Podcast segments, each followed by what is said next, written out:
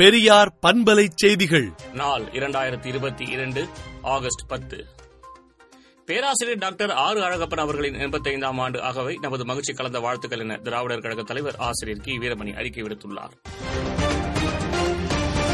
வள்ளியூரில் அரசு பள்ளியில் மாணவ மாணவிகளுக்கு பாடம் நடத்திய சபாநாயகர் அப்பாவு மதிய உணவை சாப்பிட்டு ருசி பார்த்தார். அறநிலையத்துறை ஆணையருக்கு தனி நீதிபதி விதித்த அபராதத்திற்கு இடைக்கால தடை விதித்து உயர்நீதிமன்றம் உத்தரவிட்டுள்ளது.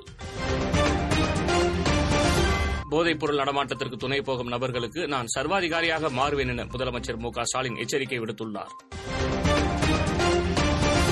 அதிமுகவையும் அமமுகவையும் இணைப்பதற்கு டெல்லியில் சில நலம் விரும்பிகள் முயற்சி மேற்கொண்டது உண்மைதான் என டிடிவி தினகரன் கூறியுள்ளார். அதிமுக பொதுக்குழு முடிவை எதிர்த்து ஓ பன்னீர்செல்வம் தொடர்ந்த வழக்கு விசாரணை சென்னை உயர்நீதிமன்றத்தில் தற்போது தொடங்கி நடைபெற்று வருகிறது. செஸ் ஒலிம்பியாட்டில் பதக்கம் வென்ற இந்திய அணிகளுக்கு தலா ரூபாய் ஒரு கோடி பரிசுத் தொகையை முதலமைச்சர் மு ஸ்டாலின் வழங்கினார்.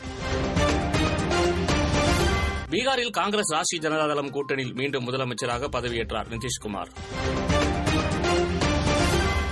புதுச்சேரியில் பட்ஜெட் தாக்கல் செய்யும் தேதி விரைவில் அறிவிக்கப்படும் என்று சபாநாயகர் செல்வம் தெரிவித்துள்ளார்.